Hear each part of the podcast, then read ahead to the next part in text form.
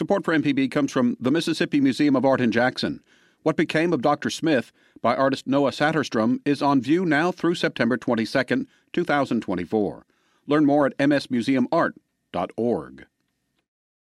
Hello, welcome to the Mississippi Arts Hour. I'm Larry Morrissey with the Arts Commission, and each week at this time on MPB, we come to you with an in depth discussion with a different creative Mississippian.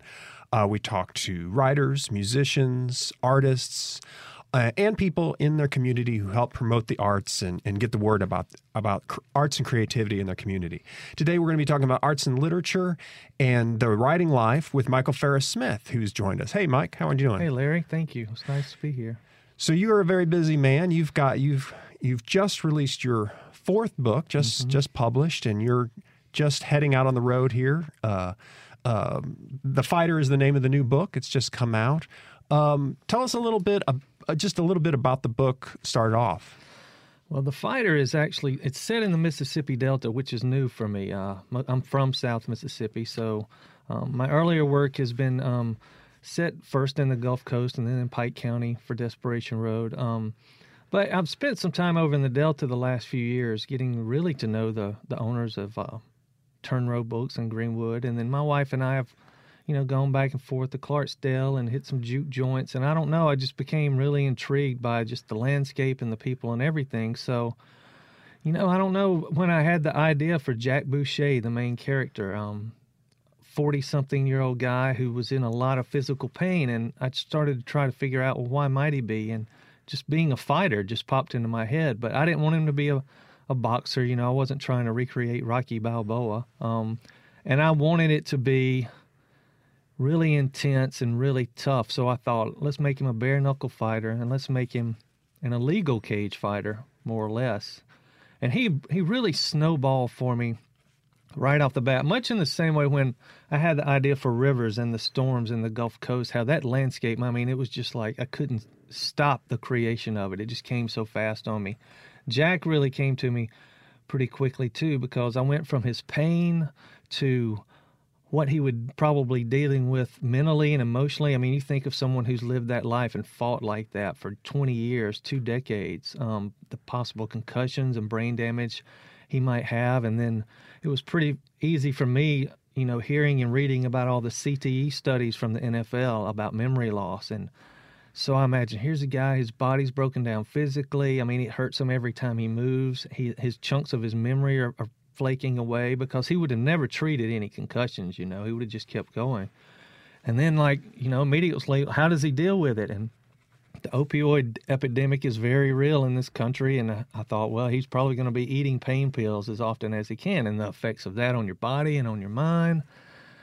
And I just knew he was a guy I really wanted to follow around and figure out what had brought him to this. And when I dreamed him up, I thought, well, now is the perfect time to use the Delta.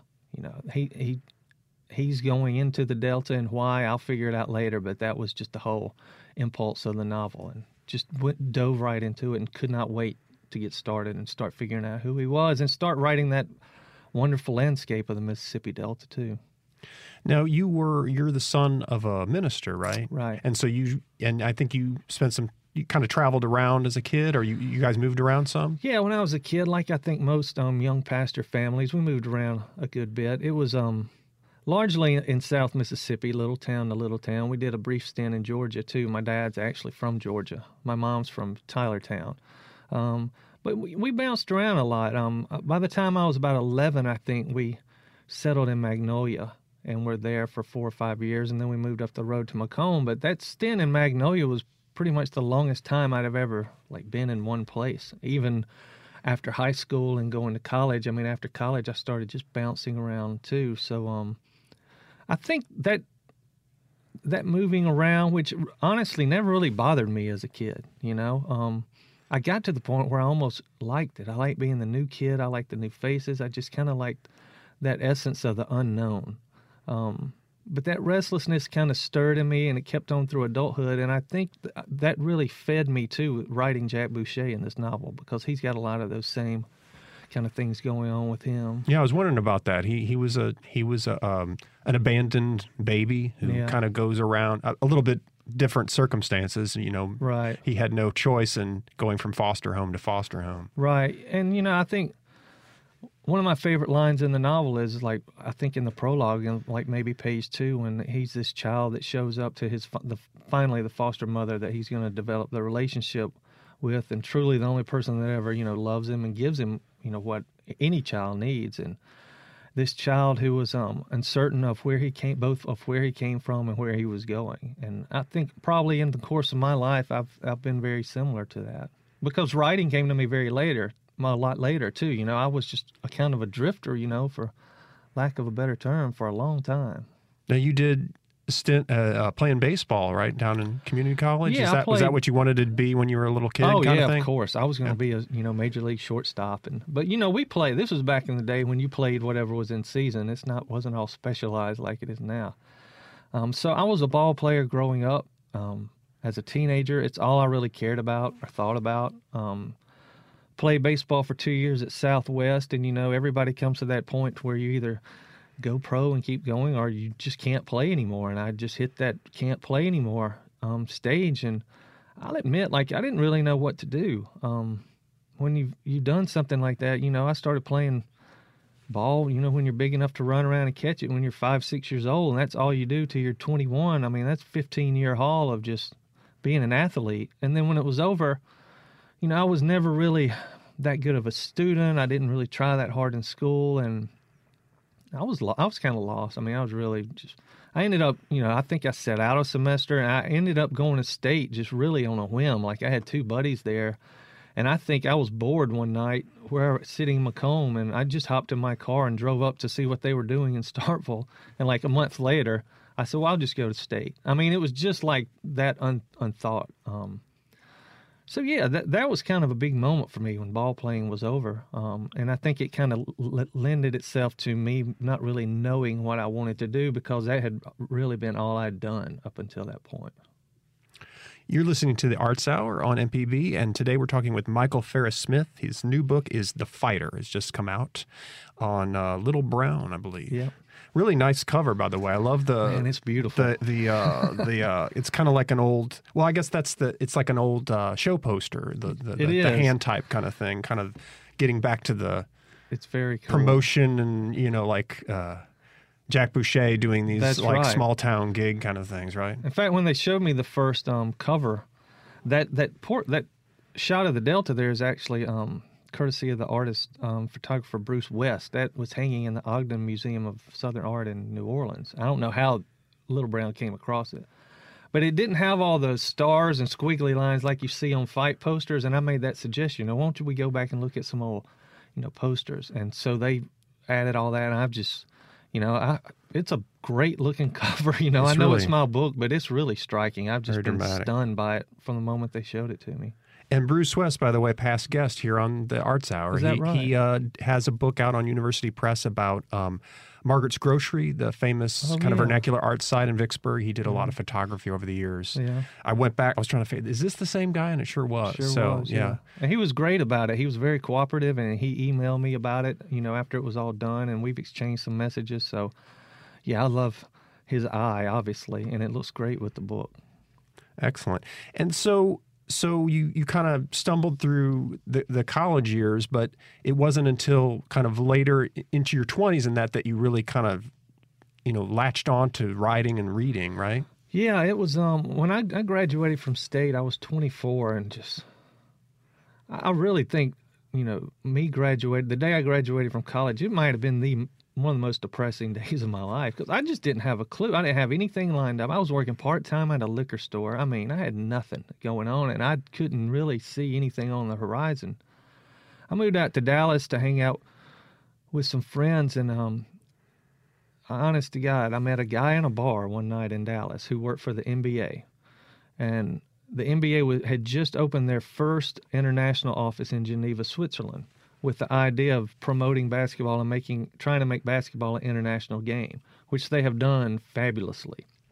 They were going to do a traveling outdoor basketball festival around Western Europe where they would just go set up tents and courts in these streets in these European cities and just get kid just to get kids to come out and play and be exposed to basketball. And this guy was in charge of hiring a road crew um, that would follow the trucks around, like be a roadie, and you know, and unload the equipment, set up the event.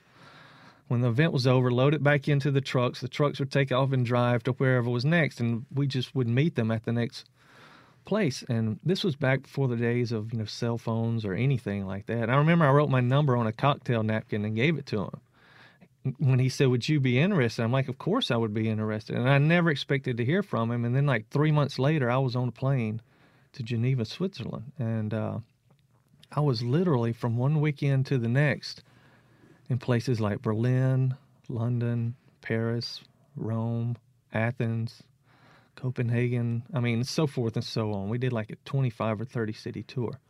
So that was like the next three years of my life. And in the off season, we had apartments um, where we would go and hang out and get ready for the next tour. Um, what happened was I started reading as entertainment to fill up the time. And I, I told you I wasn't a very good student. And I never like read for entertainment before. I mean, if somebody pointed at me and said, read this, I, I would read it for an assignment or whatever. But because I didn't know any better and didn't know who to read, I started going for the names anybody who went to high school would know Hemingway, Faulkner, Fitzgerald, Flannery O'Connor, Charles Dickens. And I started reading while I was sitting in the cafes or riding on the trains or sitting in my apartment. Um, and I don't know, something just started to move in me. Um, I mean, it turns out those are some pretty good writers to read too. You know, I was not lacking for enthusiasm for what I was reading, which mm-hmm. is very important. And you know, we got to the end of like our third year there. Uh, Adidas didn't want to re up the event; they didn't want to sponsor it anymore. So we basically got canned. And my, I didn't really have any options. I mean, we, the company had NBA had moved to Paris by that point, um, so I could have stayed and been like a grunt working without a visa guy in Paris, or you know, I could come back to the states and go back and work for the same event in the states. I was just really burned out on. I wasn't interested in it. And I don't know why the thought crossed my mind because I was 28, 29 years old. I thought, I'll go back to Mississippi and I'll try to write. And it was just as simple and naive and dumb as it, as it sounds because I had no idea what that meant, what it was going yeah. to take, and so forth and so on. But that was the plan. And in some crazy roundabout way, that moving to Europe was, I look at it as the beginning of my writing life, even though I wasn't writing yet then, but I was just reading and something was happening inside me. That's amazing. And so when you got back, did you just get the notebook out and try to write your novel? That's pretty much the way I did it. Yeah, yeah. I got my notebook out and um, I realized pretty quickly how challenging it was um, to write, not just like a novel, but re- like a paragraph or a good sentence, you know? Um, and I realized real quickly how far you have to come. Um, so I knew I needed like a community that it would really help me to um, be involved or be around writers or people trying it. So this is another really dumb luck part of my existence is I applied to the Center for Writers at Southern Miss and I had about 2.4 GPA from Mississippi State. I had bombed the GRE because the woman I'm currently married to now had kept me out all night the night before I took it. Of course. I'm passing that right, plane. Yeah. And I really had no writing samples. Um, but I was at my parents' house in Magee, Mississippi. I mean, I had gone from Paris to Magee, Mississippi, and I was in culture shock, and I had to get out of the house. I borrowed my dad's truck. Instead of mailing in my application, I just drove down to Hattiesburg, and I walked up into the English department. I walked into the office Center for Writers and sat down with Ree Fortenberry, who was the administrative assistant there, and I just started talking to her about who I was, what I'd been doing, why I was interested, and I just really want to try. And I guess it worked because somehow they they let me in, and it just began from there. How about that? Yeah, that's wonderful. my uh, stupidity has been a great asset and some my, persistence the there. Life. We're back on the Arts Hour. Our guest today is Michael Farris Smith. He's got a new book out called The Fighter. Um, and, and when we were first talking, you were talking about kind of the the the genesis of this book starts with with the main character, Jack Boucher. Like that was your the first idea, right? Right. Right. And so how did how did the delta come into it? How did you how did you pick the delta as your as your landscape? I knew that Jack's problems were going to be involved with some really probably isolated kinds of people and maybe even some really some really deep and dark kind of settings and things. And the isolation of the delta i think lended itself to me. Um, big mama sweet the the one he owes the money who's in, he, he's in big trouble with. And even like his relationship with mary ann the foster mother he comes to live with and her big house out on these acres of land i thought it really coincided with i thought the isolation he felt personally and emotionally. And I really love it when the landscape kind of blends together and works with what the characters are doing or who they are. And uh, I guess it was just a very good marriage on that aspect. And I needed some, I needed some dark and empty like places that you know these things could go down, these fights could go down, and even.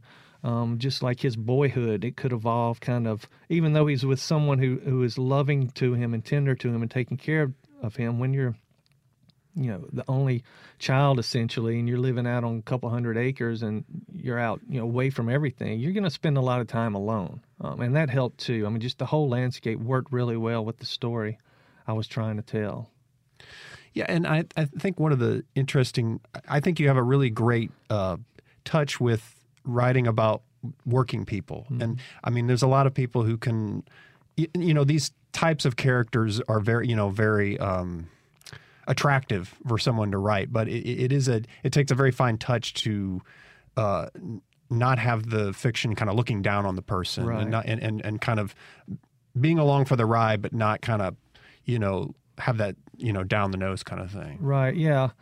Know, I've been asked about that a lot, and I think it's just a you know the kind of people I grew up around, and like my grandfather um, was a you know worked on a construction crew. He was a painter. Um, and then he farmed in the evenings. But I used to work with him in the summertime, be on one of his little cleanup crews um, on a job site, or I painted, you know, some buildings with him. And so I was just around it a lot. I was around these voices and around these people, and I think it's also just the kind of, you know, friends I had and just acquaintances I had, and um, I don't know if roots is the right word, but it's just the voices in my head, and and it's the people I notice and the people I still am friends with and the people I still root for and um, you know so I, I, am very flattered to you know when someone does say that I'm just presenting them in a very honest way because I think that's very important about writing any character um, but particularly maybe and uh, like you said I think it, people don't necessarily know sometimes what they're writing about will kind of cliche things and it is kind of looking down your nose at them and that's the last thing I would ever want to do and you have some some characters who could be very easily cl- cliched. You know, the old fighter, mm-hmm. the uh, the young woman with all the, ta- the, the tattooed lady. You know, yeah. the carnival uh, uh, manager. You know, these are kind of in some ways almost tropes, but you kind yeah. of get behind that and yeah. and open it up for us and see what their what what's their interior life that's kind of the fun thing about it, you know, for me. And I think, you know, I got it's good to remember sometimes when you're sitting down and trying to write fiction that it is supposed to be fun. But to take a character who on the outside, you know, if they walk in the room, everybody makes assumptions about them. But to really take that character and get into who they are and create their own world and their own desires and their own spirits and their own wants and hopes and failures and fears. I mean, I think that anytime you do that, you're likely to get away from those stereotypes and cliches. You know, I learned a long time ago any character that walks into your novel, you have to treat them like a real person. If they're major character, minor character, whatever. I mean, because we all have our own hopes, dreams, desires, anxieties. Um, so when I began treating like everyone like that, I think that's when your cliche breaks away and your stereotype breaks away because, you know, deep down, none of us are really, you know, cliches when all the wool's pulled off. Yeah, and the other interesting thing I see in there's lots of really great stuff in the book, but um, Jack Boucher, the main character, so he's he's this kind of at the end of his rope fighter. He's and you're talking about all the the um, poundings he's taken and mm-hmm. and that kind of you're kind of working through the idea of and he seems to be always searching for who he is right but then is also like parts of him are like falling away yeah. like quite literally like his his brain is kind yeah. of you know so there's this literary there's like kind of literary kind of combined with with the physical. Yeah.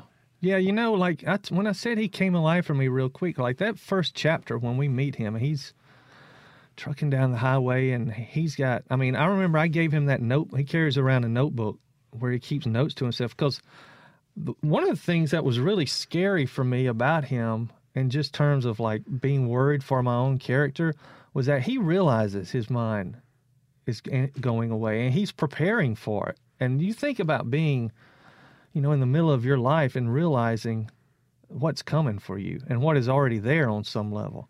And so he's got this notebook where that he carries around where he writes down people names of people he should avoid, names of people that are okay to approach, places not to go, you know, where he's got a bad rep and it wouldn't be good for him. And I mean, he was kind of heartbreaking to me right off the bat. Um, just kind of, and all the stuff he would have been dealing with, you know, and some of it brought on himself and some of it not necessarily.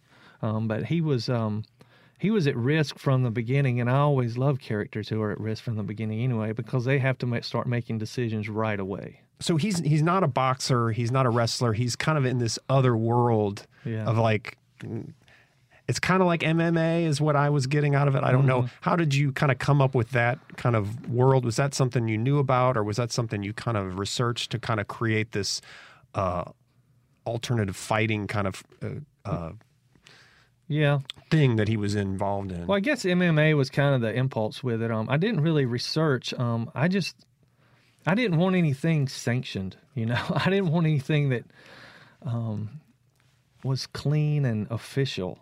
Um, I wanted him to really come from this underworld of fighting and survival.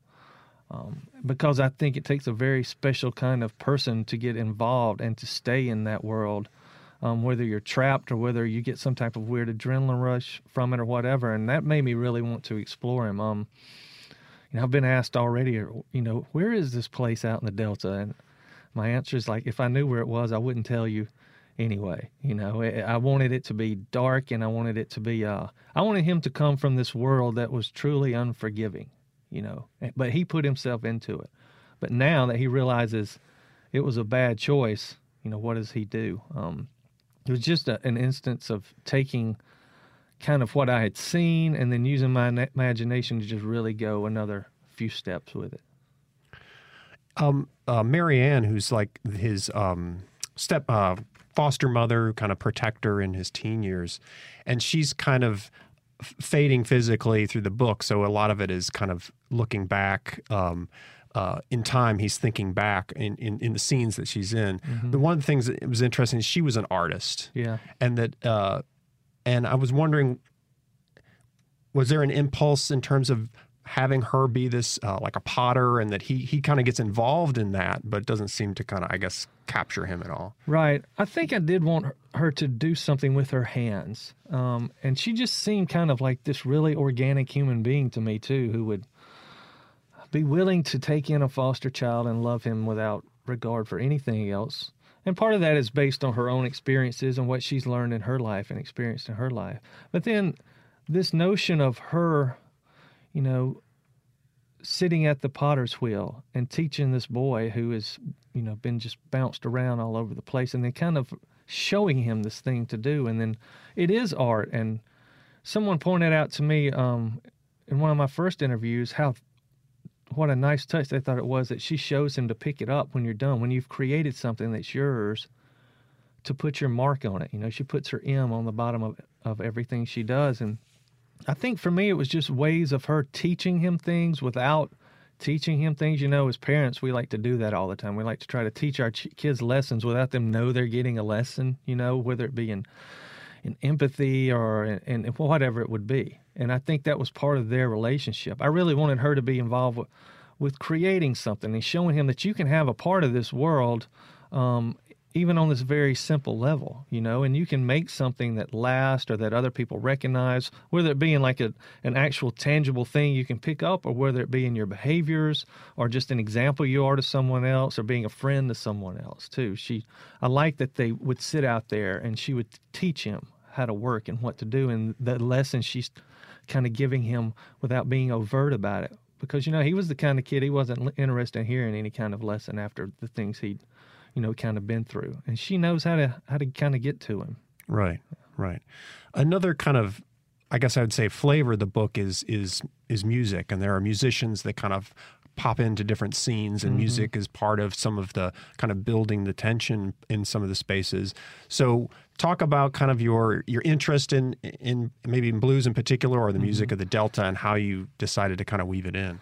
Yeah, there was no way I could write a novel set in the Delta and not have a couple of blues musicians, you know, in and out. Um, the thing about the blues that I think is so great, and it makes it so great, and it's a reason we'll always have people listening to it now till a thousand years from now or whenever, um, is those blues musicians. They are just about all about that song and that moment, and there is. And these little songs that seem so simple, if you looked at them on a chord chart, you know, they would look so simple, but they are filled with heartbreak and love, and they are filled with twists and turns, and they're all little stories within themselves. But, you know, none of those guys ever did it for the money, you know, and you can, you know, go through the Delta now and find people playing on back porches. Um, or in these little juke joints and this and that and the other, and they're not doing it for the money. They just do it because, you know, they love it. They love it. And so that's why blues has always kind of been good for me to listen to because I can be I can be reminded in listening you know to one of our really any of our great blues musicians or blues men or blues women I can be reminded in that song like kind of what I do is what it's really all about when you get back down to the bare knuckles of it um sorry the sorry about the fighting pun there um, but uh I mean it's about sitting down and truly loving what you do giving it everything you got, just putting guts and heart and courage into it. And that's what I get when I listen to the blues, you know. And I've pl- I've played music, and that's you know it kind of feeds me. It always has. Um, the rhythm of language and the melodies, and just you know you can listen to a three or four minute song and you can be really moved emotionally. And it can remind you of parts of your life or people or something someone said. I mean it can be an entire world wrapped up in that song. And so i, I did. And in a story like like jack's and Marianne's, i, I really wanted the to i wanted people who read the book to still see those glimpses of, of the delta music that's played. It's such a huge impact in the entire you know music world yeah, and the informality of it and how Oh, you just kind of come across. It's not. It's not this big staged thing. It's just you happen to walk in and there's That's somebody right. happen to do it. it's nothing perfect about it which you know i've said many times i've started to say um you know when i write a novel i'm not trying to be perfect i'm just trying to be great you know and i think that's a good lesson for any artist of any walk of life you're not i mean perfection is boring to me you know it's shiny and it's neat and everything's right where it's supposed to be and i don't know that perfection is even really great you know? And when you listen to the blues or when you're you read a book that moves you um, or you see a band or you you see a sculpture or something and it grabs you it's not perfect it's just great. And i think you know that's what i'm shooting for. I'm not trying to be perfect.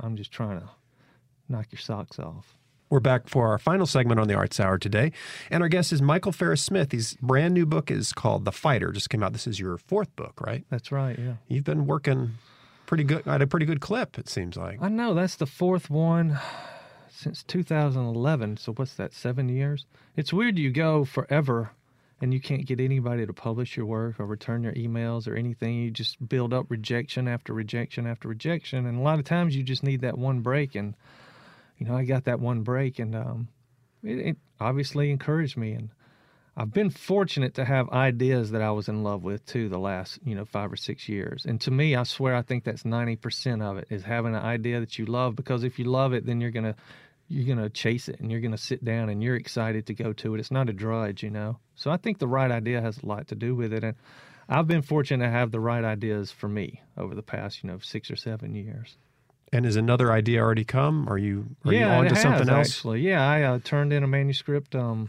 a couple of weeks ago. I was really hoping to get done with a draft of something before the book tour stuff came up because Okay. you get really separated. You know, I- it would be a couple of months' work lost, and I would hate. I hate. I didn't want to get that close to the end of a novel and then have to walk away from it for a couple of months. Um, so yeah, a story I loved and I was excited about writing. So um, it kind of wrote itself, you know, for me in the last couple of months. Um, so I was put a period on that draft. You know, there's still work to be done, but Right. I'm where I want to be with it.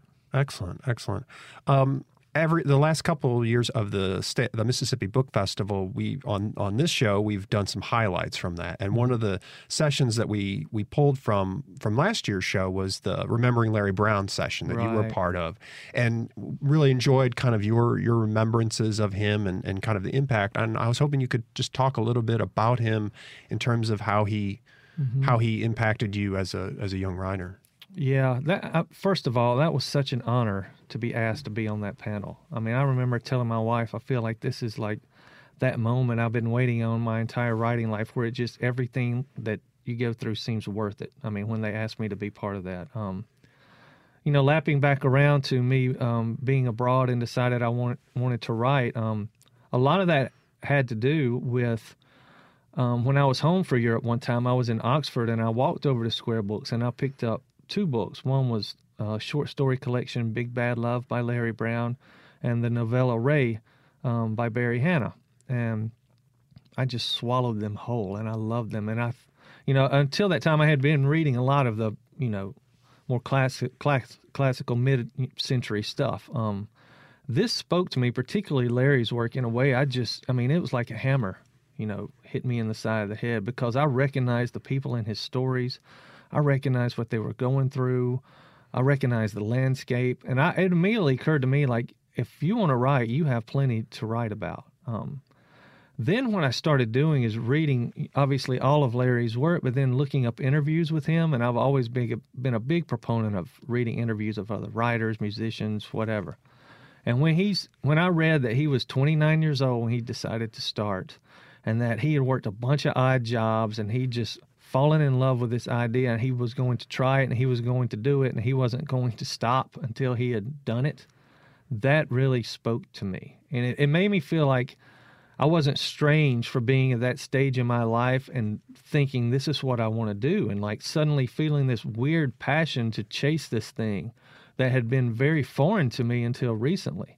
I found so much camaraderie in not only his work, but in his attitudes and the struggles he went through to break through and his work ethic. I mean, it, it really changed me in a big way. Did you ever get to meet him in person? He, no, he passed away before I actually broke through um, to where I would have a chance, where I would feel comfortable in walking up to him and saying thanks. But I tell you what has been really interesting as I've become friends with his son Shane, who, who I actually met last year. He was at the um, he was at the panel last year, and afterward, Shane stopped me and spoke with me, and we've got to become buddies. And you know, I've gone out to Tula and ridden around and drank a couple beers with him, and he's taken me to Larry's writing cabin. I mean, Shane has really like let me behind the door, so to speak, and showed me some of Larry's unpublished work. And I mean, it's just been incredible. And I've met Larry's um, wife, Mary Annie. Um, so it's it's really strange to me how life can be sometimes. How one, th- you know, me walking in Square Books twenty whatever years ago. I think that was twenty one years ago when I picked up that book, and then now to be friends with his son and to, you know, walk into Larry's writing cabin and just sit there and you know watch the sun go down. I mean, it's just very. It was very surreal being out there for me. Um, and they're all so kind and giving. You know. Yeah, and kind of you've moved to Oxford in the last year, and I, I would imagine there's kind of the the Larry Brown's touches are kind of almost everywhere in that town as well, right? They are. I mean, just about you meet you meet so many people who knew him, um, and just always talk about what such a good guy he was, and just how kind of how humble he was, and kind of how giving he was too. And um, and I'll tell you the other thing that's been very rewarding for me is I've had a lot of those same people say to me like they see like the, his influence in my work, and they're like, you know, happy that I've seemed to be at least trying to carry, you know, the torch. And I mean, that's uh, I mean, that's it kind of breaks me down every time someone approaches me and talks to me like that. And, the people at Square Books, you know, Richard and Lynn and all those people at the bookstore there who knew Larry and loved Larry and experienced his um, him cutting his teeth and then becoming a success. And for for me to be friends with them now and them to be just big supporters of my work, I mean, it's just uh, you know. Every time I'd go by the store, you know, drive by it or go in or whatever, it's just a very rewarding experience to be kind of part of that now. You're listening to the Arts Hour, and our guest today is Michael Farris Smith, and he's here. We're talking about his new book, The Fighter, that's just come out. Um, in addition, uh, you know, just kind of switching gears real quick, I was looking at your uh, kind of your your tour schedule, your book tour Yeah. schedule, as it were, and there's some appearances in France. And I was just, and I, I think you gotten some uh, awards or some notice in France for the past books. I'm just curious about how that. How did that come about, or what? Do you know anything about kind of how that germinated? it's really interesting Yeah. that you know. I have that's a very happened for you. good publisher in France and the UK also. Um, Sonatine is my publisher in France, and they've done Rivers and Desperation Road now, and they're doing The Fighter also. But um, um, yeah, Desperation Road has really gotten some attention there. Um, it just came out last year. The Fighter won't be out there till next year. I've always kind of known that for some reason Mississippi and Southern writers kind of resonate with the French readers. Um, so I just kind of attribute it to that. Um, and so, you know, this year I've been in, invited to come over and having lo- loving France and having spent time there, and I was like, yes, I'd love to come back. And then pretty soon I got another. I'm going back and I'm going in April, and then I'm going again in September, um, and I'm also going to Switzerland um, in September, just above Geneva. Now that's really going to be surreal. I haven't been to Geneva since I left originally, where, like I said, I feel like that's my where my writing life began, Oh, sitting wow. there and reading. And Uh-huh. so this is going to be really something for me in September. Um, again, very flattering, and I'm very excited. It's a weird looking book tour because I just got back from Australia. Um, Oh, okay. a yeah. week or two ago at the, from Adelaide at the Adelaide Literary Festival, which was phenomenal. So it's like if you look at my events, it's Australia, Mississippi, France, France. and then you know come back and do some southeast stuff, and then it's you know France again eventually. And I'm going to go to London also, and kind of in between in September. I'll be it'll be like Paris and London, and then um, north of Geneva a little bit. So I mean, you know, why not? If they if they invite me and they want me and they're loving my work, I'll get on a plane. Well, speaking of the blues musicians uh, earlier, you kind of have a similar uh, tour schedule. There's a lot of guys Yeah. who, who play the local clubs and then they go play the festivals in Europe during the summer. That's So, right. You yeah. know, and I've sat at those festivals too, and always been surprised. Like, hey, that's a I've heard of him. You know, when I was living over there, which is always nice to get a touch of home when you're so far away from it. Absolutely, absolutely. Um, one of the, uh, you know, it's been really interesting, really in the last couple of years.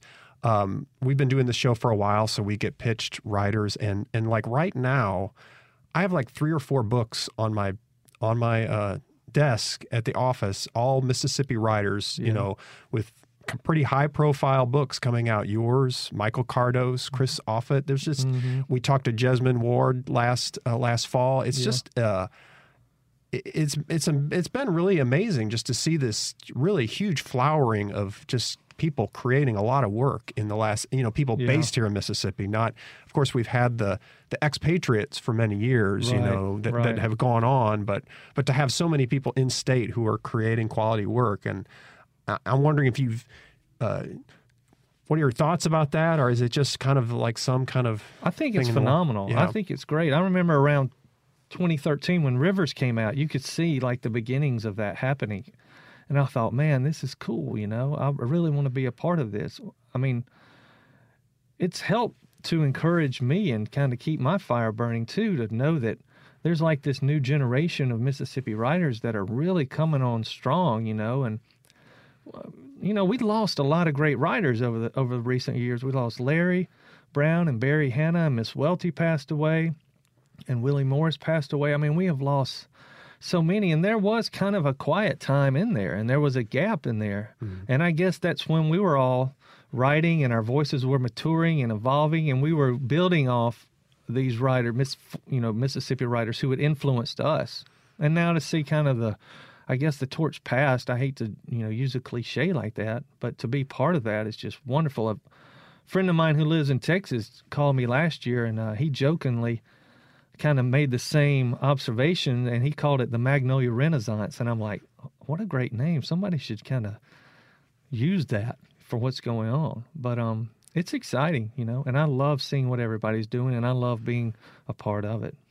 and it probably pushes your game too because you see these people and they're Absolutely, book after book coming Yeah. out, and you know you, you got to be up. good, man. Yeah. And you got to work too. I mean, that's the thing I've learned years ago, man. If you want it to happen, you better sit down in the chair and get to it because you can think about writing all day long and it won't move that manuscript any, any further ahead. You know, I was in Greenwood last night and you know, there was someone there in the Q and A asking me about, you know, what do you do um, to get going? And I said, you go sit down in the chair and you start typing. And there's really, I mean, it sounds so simple, but I mean, you have to do it. I mean, it's action. It's not daydreaming. It's getting your daydream on the page, I guess, more or less. But um, and so yeah, this Magnolia Renaissance, I'll go ahead and coin the term while we're sitting here. Um, is good because you have to be good to keep up, and you want to keep up. Like I want to be a part of what's going on, and I like being in that conversation of what's going on. It's very rewarding and exciting for me. Great.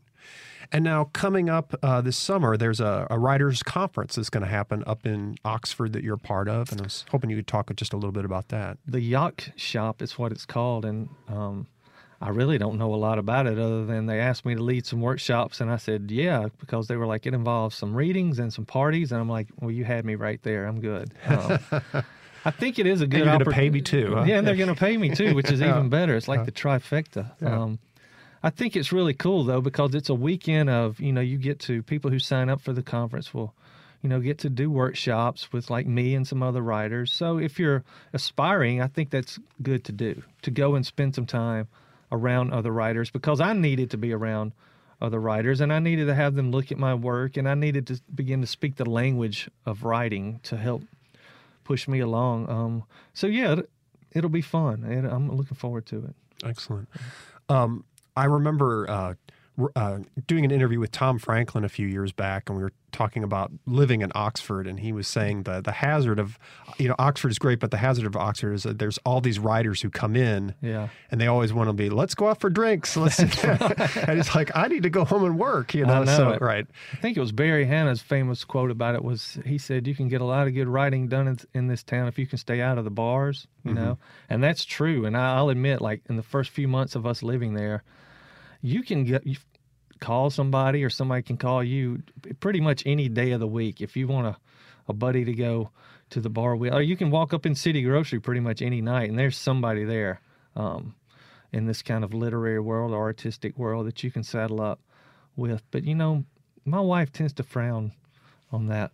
And uh, she and i have come up with some babysitters though in recent weeks on recent months. So we're getting to enjoy the town a little more. But it is, it is a danger. Brad Watson also talked to me about that too before, about how his time in Oxford was spent not writing, but avoiding writing while partaking with others who were also supposed to be writing but weren't. and, and, you've got the people who are not living there but are coming through and oh, your yeah. old buddy and hey, don't you want to hang out? Yeah. Absolutely. There's yeah. always that too. Well, I encourage everyone to go check out the the fighter. It's out now, and mm-hmm. it's uh, in all the good bookstores, I'm sure. And you're going to probably see about half of those on your on your trips around. Here. Absolutely, uh, Mississippi's so full of great indie bookstores. I love going and visiting them. That's great. Well, let's thanks again uh, for coming in, Michael. We thanks, really appreciate Larry. it. Uh, if you've tuned in late and you'd like to listen back uh, to the show or share it with a friend, you can go to the MPB website, mpbonline.org. They post all our past shows there as streaming files, or you can go onto iTunes and download it to your phone or however else you listen to podcasts. Until next time, we'll be